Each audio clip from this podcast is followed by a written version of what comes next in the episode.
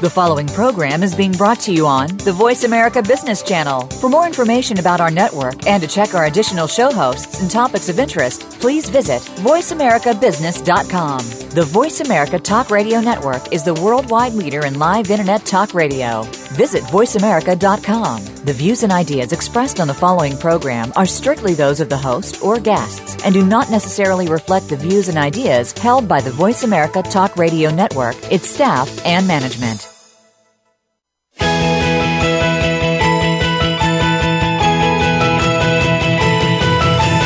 Entrepreneurs and business leaders that are making so much more than profit in their enterprises. They're also giving back to the community, and so can you. Welcome to Be More, Achieve More Inspiration for the Entrepreneurial Mind with host Chris Cooper. If you are looking to make the most of yourself and your business, then you will want to stay tuned for the next hour. Here's your host, Chris Cooper. Hi, this is Chris Cooper, and welcome to the show. Um, today, we're going to talk about how to entertain and engage more in business with Jeremy Nicholas. And sorry for anybody who's listening um, live um, for the slight uh, delay in the start today. We had a few little technical challenges. Um, I'd firstly like to uh, thank my guest last week, Jonathan Wygant, the CEO and founder of Big Speak, one of the largest speaker bureaus in the US, who talked with me about dealing with change and also shared some really great treats about how to be booked as a speaker. So, um, if that's uh, something of interest to you, do check out that show um, from the archive. And next week we have Lenora Billings Harris, one of the world's top diversity experts on the diversity advantage. And the following week, a, a pre recorded show that I did last week with Patricia Fripp on sales presentations, both former presidents of the National Speakers Association in the United States. So, to today's show, now, I'm delighted to have yet another fabulous guest, and I have to admit to being, when I first met him, slightly in awe. Uh, particularly when he told me at the time that he was, amongst other things, the stadium announcer for West Ham United Football Club. Um, which uh, he doesn't do now. But but to me at the time, I'd been a, a West Ham fan for a number of years and one of my favourite teams. And uh, I used to visit them with a good mate of mine in London. So the first thing I did is I bought a, a couple of copies of his book off him. Uh, Mr. Moon left the stadium, which is about his experiences at West Ham, and I sent one to my friend who came back and said, "Gosh, this is brilliant." Business can at times be a serious matter, and sometimes probably too serious, but it certainly shouldn't be dull. And to be successful and to inspire others, it's so valuable, I think, if you can stand out from the crowd and engage really well. And sometimes this means rediscovering your inner spark. Jeremy Nicholas is an award winning TV and radio presenter who's been broadcasting since 1986. He now works as a professional speaker, a compere a facilitator, and he talks about media matters, attracting um, free publicity, putting humor into your business presentations. He's the director of Talking Toolbox, which teaches speaking skills for TV, radio, and live audiences. And he's a well known voice on the after dinner circuit. He's also an accomplished host of business events, working for some really illustrious clients, companies like IBM and Carling and EA Sports, um, Samsung. He's spoken at five international conventions of the Professional Speakers Association, twice compered it, and I saw him hosting one of them about uh, two years ago, and he was absolutely fantastic. He's also the co author of Media Masters with Alan Stevens, a past show guest, uh, which is available on Amazon since May 2009, along with Mr. Moon has left the stadium, Confessions of a Match Day Announcer, published by Biteback. So, a big welcome to my guest today, Jeremy Nicholas. Thanks, Chris. What a lovely build up. Hey, you're very welcome. A pleasure to have you on, Jeremy. Yeah, I tell you what, if I was listening, I would keep listening now. I'd think, who is that? That sounds great. it's all true, though. Yeah, that is. Yeah, but I like the sound of it. Yeah, I think uh, I have done some interesting things. we, we have, and, and um, I mean, chatting to you, I, I realised there was quite a lot of things that you've done, which uh, you know, which we've not mentioned today, because you've you've done things like commentate on FA Cup finals and all sorts of things. Yeah, commentated on a lot of FA Cup finals in the early 90s. Um, I think Manchester United, Crystal Palace was my first one. Spurs, Nottingham Forest when Paul Gascoigne broke his leg. Arsenal, Sheffield Wednesday, which seemed to go on for most of the summer because there were three of them.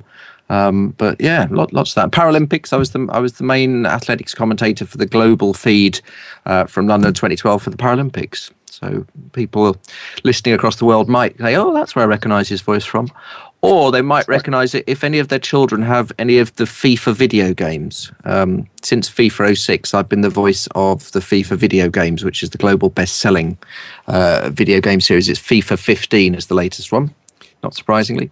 Uh, and so, if you're ever your kids are ever playing that game and there's a goal scored, it'll be my voice where, wherever you are in the world. It's it's me announcing the goal. Goal. My my uh, my. I've got an eight-year-old, and uh, I mentioned to him because he, he, knows I do this, and mm. said to him, "Guess who I've got on Friday? I've got the man who's uh, the voice of the FIFA football games." Wow! So uh, he was very excited about it, Jeremy. One thing I do quite a lot now when I do after dinner and when I do emceeing of events is I say, "Does anyone have kids that play FIFA?" And then at the end, a little queue forms, and they get me on, and they have their smartphones, and they get me to do a goal scored by their kid for their kids' team in the voice of the FIFA game. It's you know, in the old days I used to sign autographs. Now then, then you had selfies, and now it's it's sort of like an audio selfie. Excellent. my son's uh, Matthew, and he supports Leicester City. All right. So I'd, if you came up to me, I'd say, "Goal for Leicester, scored by Matthew Cooper." Hey, thank you. He's going to love that. Yeah. you sure. can have it as his ringtone. He can. Yeah. Actually, he hasn't got a phone. Don't give him that idea. All right. Okay. It probably won't work then. so, Jeremy, tell us a bit about your, your background and mm. what child was, childhood was like, and you know how you you know became inspired to do uh, be this entertaining communicator that you are. Yeah, I, my childhood was just very happy. I think usually people who are funny have had some dreadful back, background and they've had to fight their way through. Actually, I had a lovely childhood. Um, grew up in East London, uh, which is why I'm a West Ham fan. Uh, and then we moved out to Suffolk. My dad was a pharmacist, uh, manager at Boots the Chemist, and my mum was a primary school teacher. Um, so I think that's because of my mum. That's why she made me speak nicely, so I don't sound like a cheeky Cockney, uh, which is how I probably would sound, or I'd sound a little bit East Anglian because my family are from Cambridgeshire, and, and then I grew up in Suffolk from the age of twelve. So I sound a bit more like this, but I don't. Or I, you know, and all my mates from London all sound like that. But because my mum was a teacher, she wouldn't let me drop my H's. So I had this very nice BBC voice, which came in very handy when I later joined the BBC. Very, very helpful. And, and is it a is it a learned skill? Do you think uh, this uh, you know being entertaining, or do you think it's something that you're born with? No, I think it's something you can learn. You obviously there are some geniuses. You know, there's actors, musicians, comedians that are just naturally brilliant. But um, I think that regular people in business uh, if they're a little bit dull, can get a lot better. So when when I run my Talking Toolbox masterclasses, I have a little quote on the end of the poster, and it says, "Even the dullest person will be slightly more interesting after coming to this masterclass." um, and, and and all it is really, I mean, there are there are rules that you can learn that that will make you more and you know, it's, it's more entertaining, more engaging. It, it's often just putting things in the right order you know, when if if you went to Germany, chances are you would learn a bit of German. Mm. And yet people, you know, in business do webinars and conference calls and speak on the platform and they just think, "Oh, I'll be all right. I'm the chief exec. I'll wing it." And then they wonder why they don't get much response. Well, you know, heaven's sake, see a coach and, and learn a few rules, like like learning German. Yeah, and uh, those um those moments can be, you know, so important, can't they? Mm. If you're you know got to stand up on a big stage, and it, it can make a make a you know make or break. Um, we're talk, chatting with uh, Patricia Fripp last week. She was talking about one of her clients who you know they have one pitch they do basically each year. I mean, it's worth twenty million dollars for them, and they don't rehearse it. Or do yeah. It. No, no, it's mad. Well, I mean, Fripp, Fripp's a genius. I, I had the pleasure of uh, working with her last year, and uh, she's fantastic. You know, she's she's the world leader Uh, a, a, Brit who went over to America as a hairdresser and, and now teaches the world to speak. I really like that story. It's a very cool story, isn't it? Yeah, but that's what it's all about stories. You know, that, that's where most business people go wrong. They, they, they talk about facts, and facts are okay, but stories are what people remember.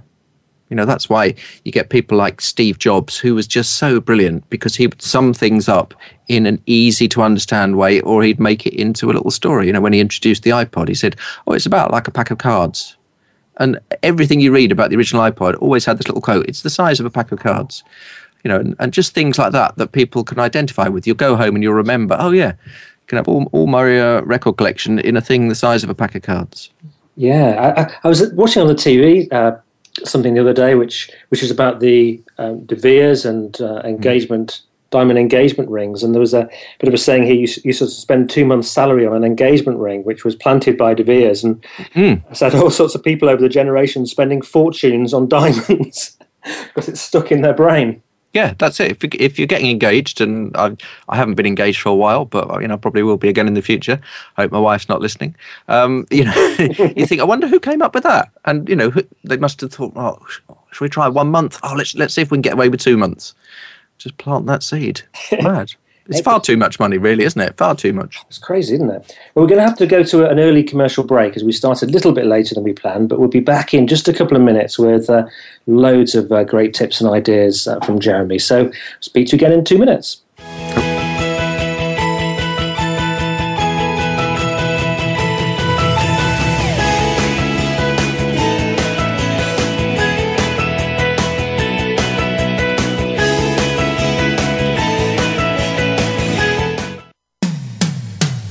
Comes to business, you'll find the experts here.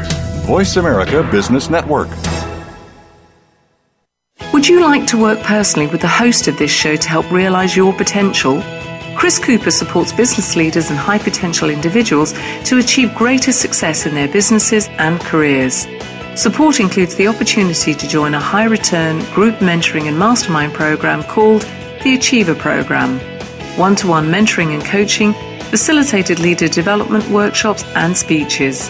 Email info at bemoreachievemore.com to arrange a free, no obligation consultation to see how Chris and his team can help you. We hear it and read about it every day in the news. America is heading over a fiscal cliff. Home prices are still receding and unemployment growing. How can you preserve and increase your wealth in this kind of economy? Tune in to Turning Hard Times into Good Times with host Jay Taylor. Jay will explain the decline of our monetary system and the economy and will give you winning investment ideas and the tools to protect and increase your wealth. Turning Hard Times into Good Times with Jay Taylor can be heard Tuesdays at 3 p.m. Eastern Time, 12 noon Pacific Time on the Voice America Business Channel. If you hear a dog barking or an angel singing, then you know that you are listening to Waking Up in America. Heard every Wednesday at 3 Pacific Time, Valerie Kirkard and all of her friends will bring you powerful and humorous discussions that raise thoughts and give you insight on how to live your life to its fullest potential. Adventure is always a must on Waking Up in America with Valerie Kirkard every Wednesday at 3 Pacific. When it comes to business, you'll find the experts here. Voice America Business Network.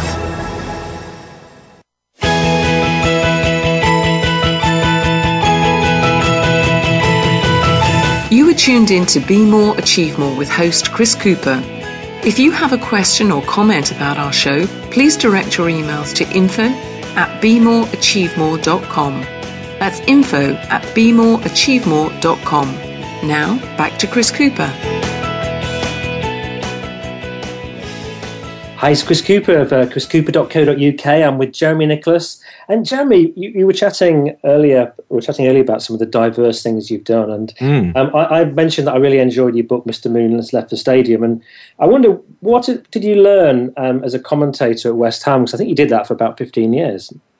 Yeah, I did. Yeah, I, I was just started my 16th season, um, uh, and I left in August 2013, four games into the season. Um, what did I learn there? Well I learned that when you're the man on the microphone in a stadium and it holds 35 and a half thousand, um, that you can't shout at the players. Uh, no matter how badly they're playing, you're not allowed to do that. Um, and so I used I used to be a season ticket holder in the ground, and then my first game was in 1998 and it was um, David Beckham was playing for Manchester United against West Ham, and he had been the reason England got knocked out of the World Cup because he uh, kicked an Argentinian player and got sent off, and the whole country blamed Beckham for this. Mm. Uh, obviously, Beckham went on to be an absolute genius and went on to captain his country, but in 1998, at the start of that season, he was you know the most hated man in England, and every ground he was booed at. And when the fixtures came out, my debut as the announcer was West Ham against Manchester United, and that meant that I had to stand in the middle of the pitch with a microphone and say number seven, David Beckham. And I knew that everyone would boo and this would be incredibly scary. It was scary enough actually standing on the pitch with a microphone because you know most of my experience had been on TV and radio. You can't really see the audience. So, uh, but this time I had the whole packed stadium because it always sells out if you play Manchester United. And the only thing that got me through it was knowing that if I was still a fan the season before, I would be booing me and I knew that my dad would be booing me. so that was the only thing that got me through it. But it was it was a great job. I loved doing it. Probably the funniest thing that ever happened was um, one time I was uh, just before the game. The players were warming up, and a player from the opposition uh, came running up, uh, and he said, "Oh, the the, um, the player for Watford, his name is pronounced Micah Hyde. It's Micah, not Mika. It's Micah Hyde." And uh, he had a, a Watford tracksuit on, so I thought he was somebody official. And I went, "Oh, okay. Who are you?" He said, "I am Micah Hyde," and, he, and, he, ran off. And obviously, he he was only a substitute at the time. He wasn't particularly well known, and he obviously made it his job every ground he went to that he would go and find the announcer and tell him his name was Micah, not Mika. so fair play to the fella. Yeah, absolutely. Now I know you're on a mission to make conferences more interesting. And in what mm. areas do you do you think that businesses really fall down when it comes to being entertaining and engaging. I guess you know conferences is probably one of them. Yeah. So um, yeah, I am on a mission. I'm like James Bond. I'm, I'm going around uh, sorting people out one at a time, not assassinating them, but just making them more entertaining, more engaging. And when I first started doing uh, conferences, business conferences, I was the MC usually because you know I was the guy off the telly. So they'd say, "Can you be the MC?" And I would sit through all these boring, boring speeches that were always an hour long, and they'd always start with things like, um, "I'm going to speak for about an hour," and I'd always think, "Why? Why would that be the first thing you say?" Because instantly, then people think, "Oh God, a whole hour." Um, and and so one time, this chap did did the I'm going to speak for about an hour, and then he did about thirty minutes of recapping on what had already happened in the year so far. And then there was a big announcement. And instead of having it right at the start, he buried it somewhere in the middle, by which time most people were asleep or they were on their smartphones or they'd lost the will to live. And um, at the end of it, I went up to this man. Uh, it was probably about 10 years ago. And I said, Would you like me to make your talk a bit more interesting? which was quite a brave thing to do, really, because this was it was for a big firm that I I did about three events for a year, so it was a bit of a risk, and he was quite a high flyer in that firm. And fortunately, he said to me, "I would love it if you could help me. Yes, please." And he became my first client. Um, but then I so I then got into the swing of it. The next week, I was doing an equally big conference for a rival. Went up to someone, he was absolutely furious, and I, and I haven't worked for that company again to this day. So I probably have about fifty percent strike rate. But where people go wrong is they don't structure it in the right order. They they have too much flannel at the start about stuff that we don't need to know about, um, and and they get constrained by this business of speaking for an hour. I think, you know, if you've only got 20 minutes in, you do 20 minutes and sit down and say, that's all I've done. You know, that's all I've got. People, love, you know, can have a bit more networking. They can go and have an early coffee. No one, no one minds if a speaker finishes early, and that's why I think TED talks are brilliant. I don't know if you if you watch a lot of TED talks, but I, every time I go to the gym, I watch three TED talks when I'm on the treadmill, and they're 18 minutes long, and that strikes me as a much more suitable length, 18 minutes, than an hour. That's a brilliant idea. That's watching TED talks at the gym. I'm not. Um, not thought about that. Oh well, at my gym, you, they have the internet on the running machines, but uh, I, I, know you don't live in London, so probably out in the shires. but, but what I used to do before that, you can take take your iPad and just put it on put it on there, and it's brilliant. It's just like uh, it's like gym university. You go to the gym and you're at university. Brilliant. They're brilliant. I did go to a gym in Chiswick actually a few weeks ago, and uh, um, the Hogarth. I've not been there for many, for many years, and mm. uh, I was I was amazed by that technology. I thought it was brilliant. It made exercising so much more fun. Yeah, yeah. No, it's because I hate exercising, but uh, I love TED. I love TED talks, and you know, just ask people recommendations, and, and then uh, go say three times a week. So that's nine nine TED talks in a week. Brilliant. Brilliant. do you think um, is is there in terms of you know being entertaining, engaging? Do you have mm. a hmm. view between, for example, you know, being using uh, entertainment in uh, written word versus spoken? Um, and also other different situations. You know, you, you just gave that great example there where it, you know yeah. a message, humorous message worked once in one way but didn't work with the other person. Um, yeah, I mean when when I say entertaining, I don't don't misunderstand me there and think that it's all about having a laugh all the time because often a lot of business communication are not very funny. You know, you might be telling people that there's going to be redundancies or that things that they hoped were going to happen are not going to happen. So you don't want to be having a laugh and a joke about it in that situation. But it, it's it's more about using stories um, as a way of anchoring things in people's memory because um, you can connect with people on an emotional level much better than you can on a logical level. In that the next day they will remember the story uh, uh, and hopefully then the learning message or the fact or whatever message you're trying to communicate they will have learned better because there was a story involved and and with stories i mean there's so many different ways of, of structuring a story, you know, whether it's in a speech or in a in a business communication. But where where people go wrong is that they all just do it in chronological order. So this happened, then this happened, then this happened. Much better is to do it in uh, you know sort of a flashback. If you think of a movie, movies don't necessarily go in chronological order. They often start with the most exciting thing that grabs your attention, and then there's a flashback to find out how the people got to that situation. Mm. Or uh, another another style I teach is is the news report style, where you know if you think of a news report on the the ten o'clock news on the television, uh, they'll say this is the big thing that's happened, and they'll give you the headline straight into it, no messing. Then there's all the detail, and uh, the quotes and the facts that back it up. And then finally, they'll summarize it. Now, that strikes me as a much better way of communicating than the way uh, so many businesses do, where they'll start off by telling you, uh, well, we've been in business for 70 years, and here's a picture of our headquarters in Milton Keynes. And you think, I don't care. I've never been to Milton Keynes. Why would I want to go? I don't care what your headquarters looks like. Um, I don't care how many employees you've got. All I all I care about is what you're going to do for me, how I'm going to be better as a result of it. And if you if you aim it from that point of view and do it more audience focused, you know, it, it's just so much better.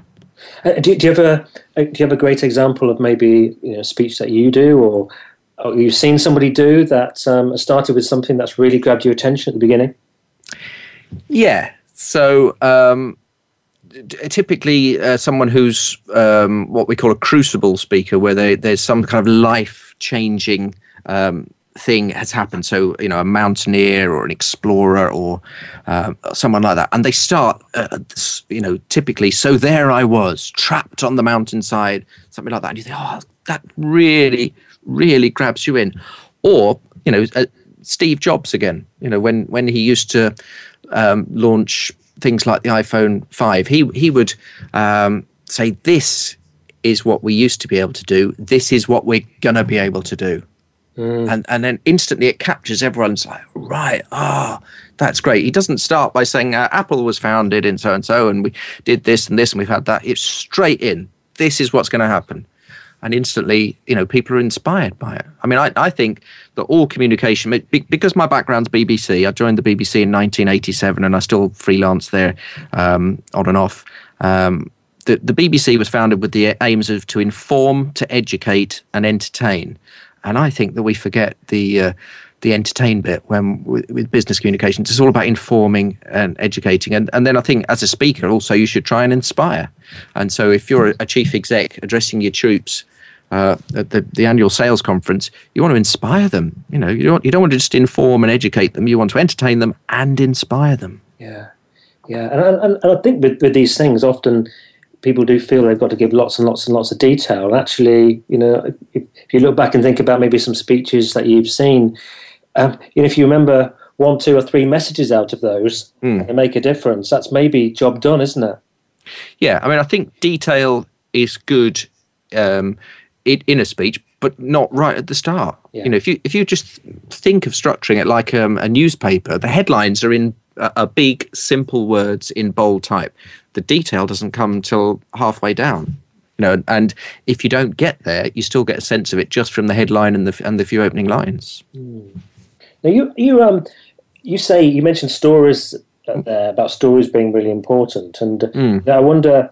You also say that stories are better than jokes, and I've seen a few jokes that have uh, have gone wrong, um, and they don't always seem to work. I mean, what what do you want to talk around that and and whether you'd ever use a joke versus a story? Yes, I mean I, the reason stories are better is that there's no pressure for people to laugh. What you don't want to do is put pressure on your audience. Mm. So you know if you come on and say here's a good one, here's a funny joke I heard the other day. Instantly, people start folding their arms, thinking, well, we'll we will judge whether this is a joke that we're going to laugh at. But if you um, say a story, they're going to hear the story, they're going to enjoy the story or, or not. Uh, and if it makes them laugh, well, that's a bonus. That's the icing on the cake. But there's no pressure for them to laugh. Um, I, I, did stand up comedy uh, for a while. Uh, I wasn't especially good at it, but I, I did okay. But um, what I found with that is that if they're not laughing, you're not doing your job properly. You know, if they're only smiling, it's not working. Whereas now I do a lot of after dinner speaking, and it's okay if people just smile. Usually they laugh, I have to say, because I like to think I'm quite good at it. But if they're just enjoying the story, uh, it doesn't matter if they're not laughing all the time. And quite a lot of my stories build up, build up. You know, it's interesting. It's it's it's almost like in the old Irish uh, storytelling tradition of a long rambling story that builds up, builds up, builds up, and then the, you know along the way there's quite a lot of releases that make people laugh. But you know the actual story as a whole is what they're there for. Um, so I think in business, the, the, when uh, people are doing a, a, a, business event and they think, oh, they're under pressure to be funny, they, you know, I see people print jokes off the internet or get a joke book from the newsagents and start putting those in. Well, that's never going to work because um, people will either not find it funny or chances are they'll have heard it before. Mm. I mean, lots of people have good memories for jokes. I, you know, and there's most jokes. People tell me I don't laugh. I just go, oh yeah, and they go, why didn't you laugh? Well, I'd heard it before you know, and and you, but I will often laugh just at real life because people say unexpected things. So it's much better to to be witty than it is to tell a joke. And and it's much and it's very important, I think, in business communications that that you're witty and you're not a clown, mm. because you know there's there's more than one sort of humour. Um, so, for example, you don't want to use sarcasm in business communications, even though it might be funny to you and a few other people. You know, it, makes you come across as not a very nice person.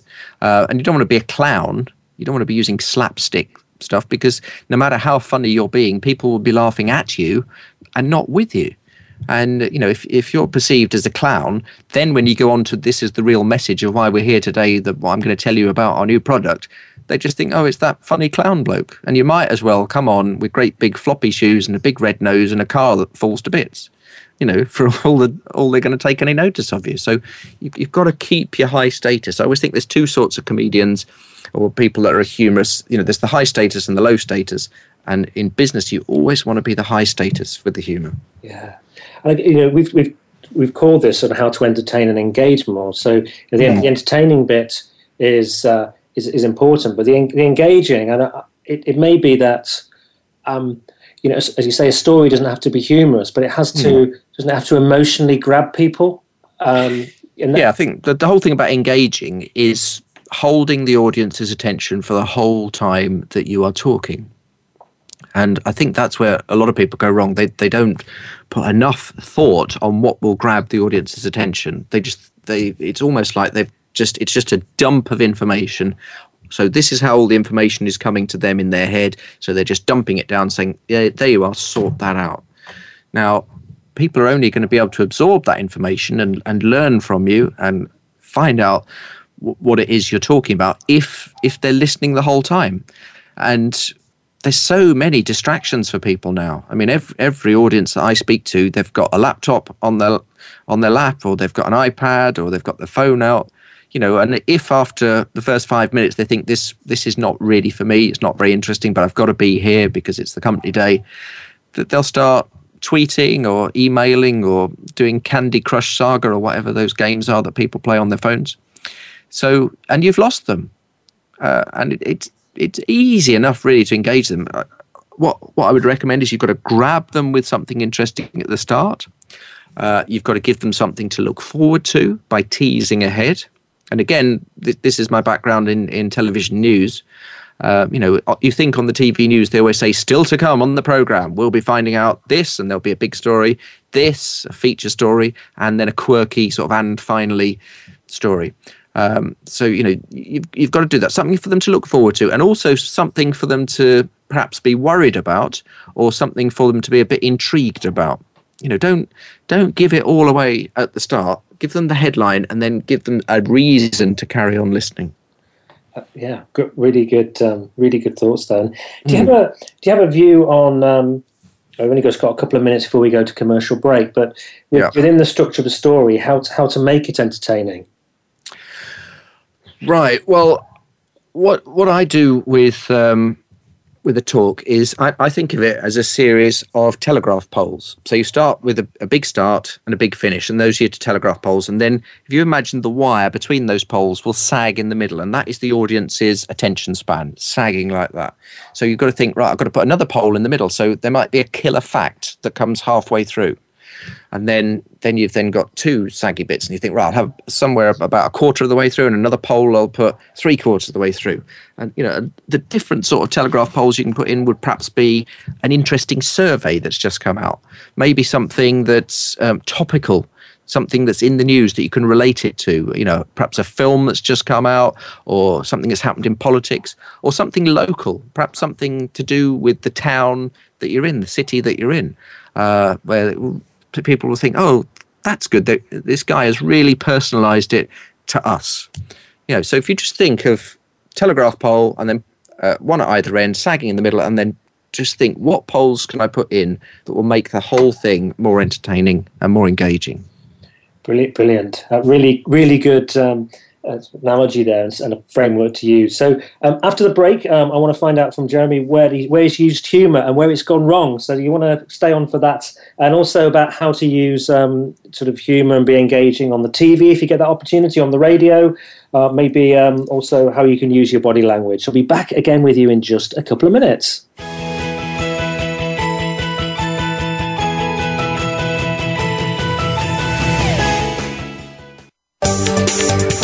The boardroom to you, Voice America Business Network.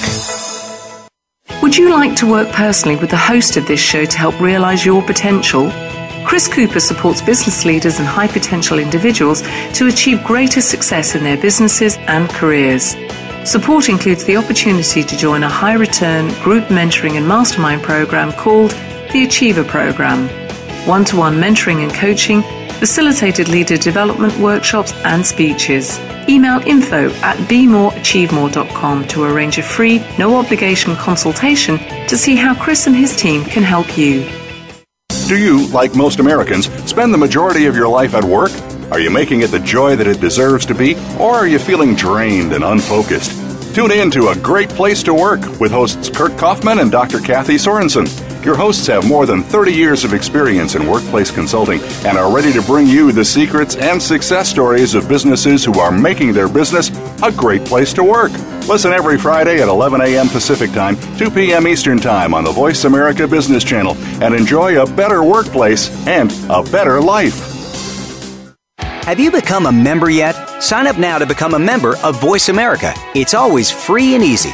Plus, you get to take advantage of some great member benefits. Get unlimited access to millions of hours of on demand content across all of our channels. Keep track of your favorite episodes, shows, and hosts in your own customizable library. Find out what shows you might be interested in based on your favorites. Plus, you get insider access with our newsletter. Membership gives you more. Sign up at voiceamerica.com and click register at the top right. Voice America Business Network the bottom line in business.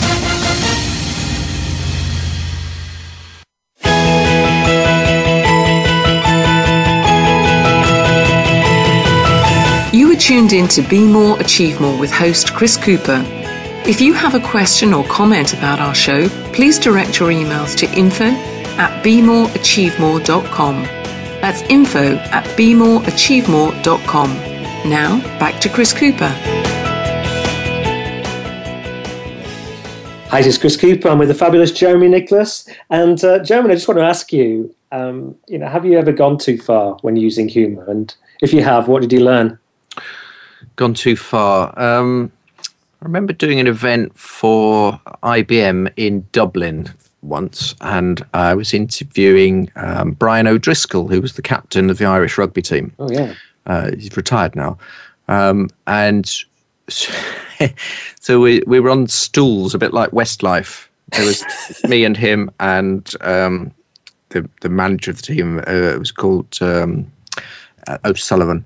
Uh, anyway, so Brian, so I was doing this thing where I, um, I, I always do anagrams of people's names because I love crosswords, and so I said that an anagram of of uh, Brian O'Driscoll was ironic bollards, uh, which you know, doesn't really mean anything. Ironic bollards, it's not not rude, is it? Uh, it's just an anagram of Brian O'Driscoll, but uh, he um, he pretended to be really offended by it, and uh, and so the organisers got a little bit worried. But actually, he wasn't offended by it at all. He was just having a laugh at my expense. But uh, but afterwards, the the organiser came and said, "Oh yeah, you know, that was really good, but you know, perhaps you shouldn't have upset our big name guest." And then Brian came over and said, "I wasn't upset at all. I was just having a laugh with him." But for for probably a five minute spell, it looked like I was in a bit of trouble. but also, if you are going to upset anyone, you do not want to upset Brian O'Driscoll, who's a very uh, you know, he's a well, he's a very warlike rugby player. I mean, he's a very intelligent man. Uh, and if you ever come up against him on the the rugby field, he's uh, he's a fighter. Let me tell you that. So I was very relieved when he did eventually break out in a smile because I just thought, oh no, I, have upset Brian, but no, he was all right. Uh, do, do you think are there different ways that you should use, use humour depending upon your style and the style of the the guest? You know, there's a Brian there.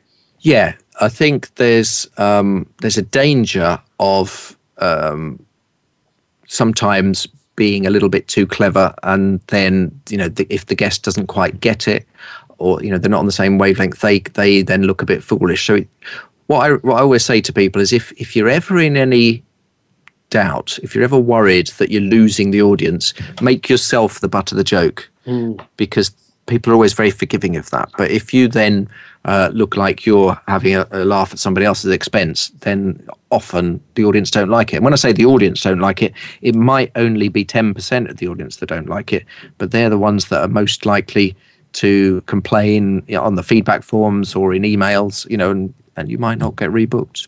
Yeah. And did you have to be, I guess you have to be careful depending on the country you're speaking in or the, maybe the, the culture of the people that you're speaking to, not to upset them, do yeah, absolutely. Um, humor varies enormously uh, across the world. So I, I, always advise people to uh, not do anything that's going to upset the hosts, um, and not not uh, say anything that, that wouldn't translate very well. You know, um, often uh, humor is very very specific to a country. You know, you might need um, a, a, very good knowledge of the language, and you know, I'm very conscious that a lot of people have English as their second language. My my wife's South African, so English is her second language, um, and I've spoken a lot in South Africa over the years, and and I'm always very very conscious to think of all the the local sensibilities. Mm. You, with um with TV, for example, mm. um, is there you know, is in a kind of an appropriateness of of that because with something like TV, you're getting to a, a really big audience. Um, I guess radio is the same too. Mm. Do, do you have to be more careful? Or- yes. So I well, one thing that I don't do is swear in real life because I want to be natural on TV and radio, and I don't want to have to have a little filter thinking about swearing. I don't want, you know. Um, and actually, I do swear when I watch football but uh, that's in a complete different situation. That's, that's because and, you're a West Ham fan. Yeah, trust me. A lot, a lot of things are because I'm a West Ham fan. Um, you know, you obviously you have to swear if you watch West Ham because often they need swearing at. But also, you know, you, that's where my sense of humour comes from. You know, if, if you don't know anything about English football, West Ham uh, have for many years been the sort of jokers in the in the pack. In that we haven't really won anything since the year I went to university, 1980. Uh, but we have been very entertaining along the way. Mm. Um, but yeah, I mean, on, TV and radio and commentating or anything like that, I always think don't say anything that you wouldn't be happy about being on the front page of a national newspaper. That's that's the test. You know, um, often people, you know, in, in a TV or a radio situation, they might be thinking, well, I'm only talking to that person opposite me. So and and they're you know smiling at me and encouraging me to go a bit further than I want to. So it'll probably be all right. But then think, who is the worst person that might listen to this and what is the worst opinion they would have of you as a result. And if, if it passes all of those, then you're fine. But if it doesn't, then keep your mouth shut. Yeah, there was that gentleman recently in the United States who made a comment of uh, about Birmingham being, I think, mm. said 100% Muslim or something, and um, Uh, and uh, he, he came onto the British TV, and I remember the, the interviewer saying to him, because he was apologising for what he'd said, he'd, caught offence with social mm. media and everything around the world, and I thought it was um, it was quite amusing and a challenging one to face when um, the commentator said, um, um what, what, do you say when even the British Prime Minister has called you an idiot?" it just demonstrated how um, you know how things can you know fly around the world today. Yeah, absolutely. Um, he was an expert on, on Fox News, wasn't he? He was. And uh, he, yeah, he. I mean, for for anyone listening in any part of the world, Birmingham is a, is a lovely place. And uh, yeah, please don't be put off from visiting Birmingham. Um, okay. So yeah, you got you've got to be very careful with anything though. One of the things I've because I've seen you do, uh, mm. which is a is a skill in itself, is emceeing, you know, big events, and sometimes you do find yourself as the you know as the host of something. I mean, do you have any any recommendations or top tips on doing that well? Yeah, so usually I get asked to MC an event um, if they want it to be uh, an entertaining day. Um, I can I can do the facilitating and I can do the serious stuff, but usually if, if they've asked me, it's because of a recommendation they've seen. People have said, "Oh, this guy will make it interesting and he'll bring up the energy between the speakers and he'll make it fun for everyone in the room, but without uh, disrespecting anyone. He's, he's a safe pair of hands." So my my tips would be: first of all, you've got to do your, uh, most of your work before the day. You've got to get a list of all the people that are speaking. You've got to ask them for their introductions and you have to beat it out of them. You have to keep emailing them, keep ringing them saying, give me your introduction. And if they send you a copy of their book or if they send you a biography, you have to go back to them and say, This is not an introduction, this is a biography. I want your introduction. And if they say, Oh, I don't know what that is, you say, Right, this is what I need. I need three paragraphs about you. I need to know who you are without saying your name. So it might be an award winning broadcaster. Then it needs to be what you're talking about. Uh, second line, uh, the third line needs to be why you are the person to listen to on this subject. And then the last line is please welcome and then say their name. And the last bit should always be their name, and that should be the first time you've heard their name, so that people can then applaud and come on. Um, so I I like that structure of introducing people, um, and I like to have a chat with them beforehand. I like to um, just set a few rules in place, like if they're going to I will stand in the middle of the stage and introduce them. They will come on from one side. I will walk off the other side. I will not be shaking hands with them as they come on, because I think the last thing you want when a speaker's about to speak is you know they've got their clicker in one hand they might have a, a, an ipad or something. They don't want to be shaking hands with you. You know if it's a woman you don't know if you're going to kiss them. Is it going to be one kiss or two kisses? Which side are you going to start? So i always say to them look please don't think i'm rude. I'm i'm going off the other way. You know i'm giving you a big round of applause, and I'm exiting the other way as if pursued by a bear in Shakespeare. Um, you know, so so that it makes it, you know, they know they're going to get off to a flying start, and it drives me mad when people uh, business events don't have their own introductions. Everyone should that you know people listening to this show that should be your homework tonight to write those three paragraphs: who you are without saying your name, what you're talking about, why you're the person to listen to, and then your name. And you should have that written up in nice big writing because lots of MCs like me wear glasses. Uh, and it's ones that don't wear glasses that should that you've got to worry about. So nice big font and laminate it on a sheet of A4 and hand it to them. That's your homework tonight. See, I told you my mum was a teacher. yeah, no, that makes a huge amount of sense. You go. We think as a event I, I was once at, and the the MC um, seemed to be um, perspiring profusely, and, and, he was making everybody who came on, you know, uh, shake his hand or give him a hug. And mm. what a way to have to stand up and start your speech, um, being a you know wet from the host. No, you you don't want that. And another another good thing that really works as an MC, uh, if if you if you know you, if you are asked to be the MC and you're not a professional MC, you're someone you know who's senior in the firm and you and you've just been landed with this role of being the MC. Um, what works really well is to get some kind of a running theme going across the day. Um, so for me, you know, as an example, I, I do this thing, like I said, with uh, anagrams.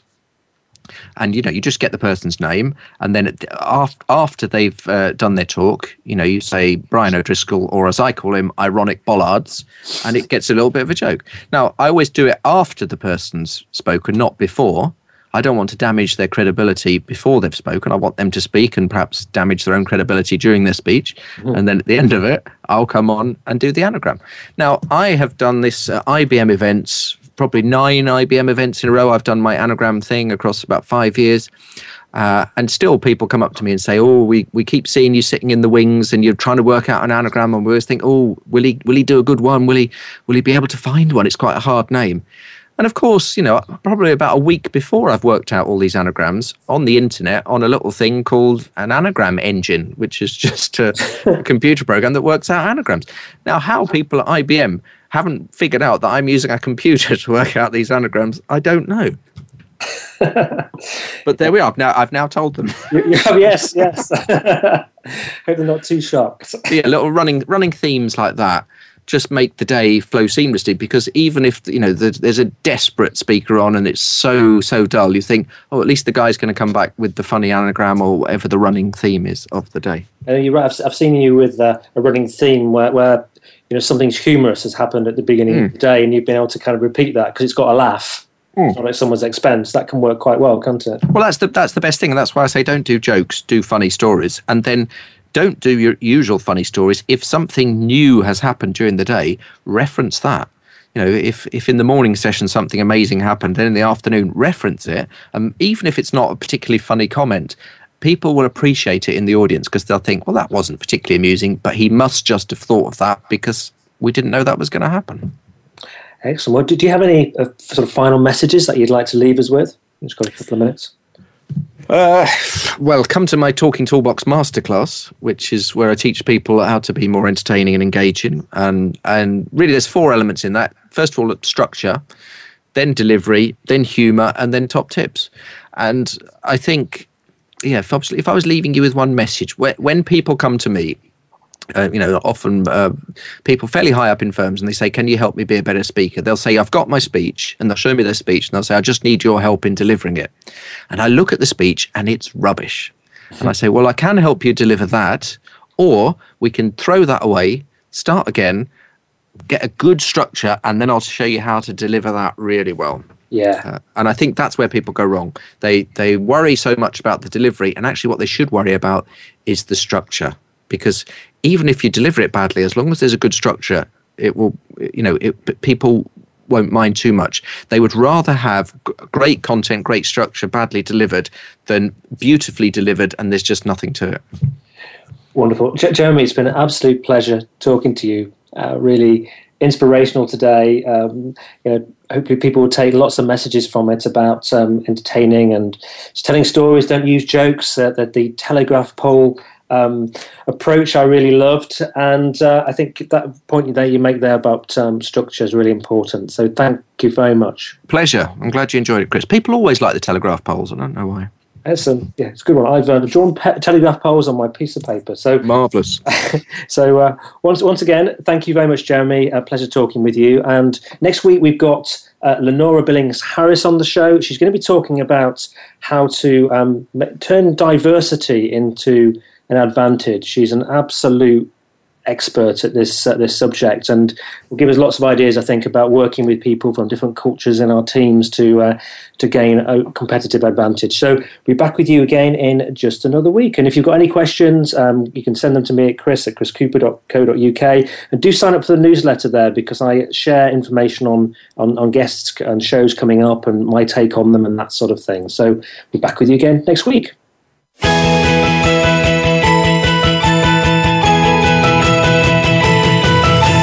you for listening to Be More, Achieve More.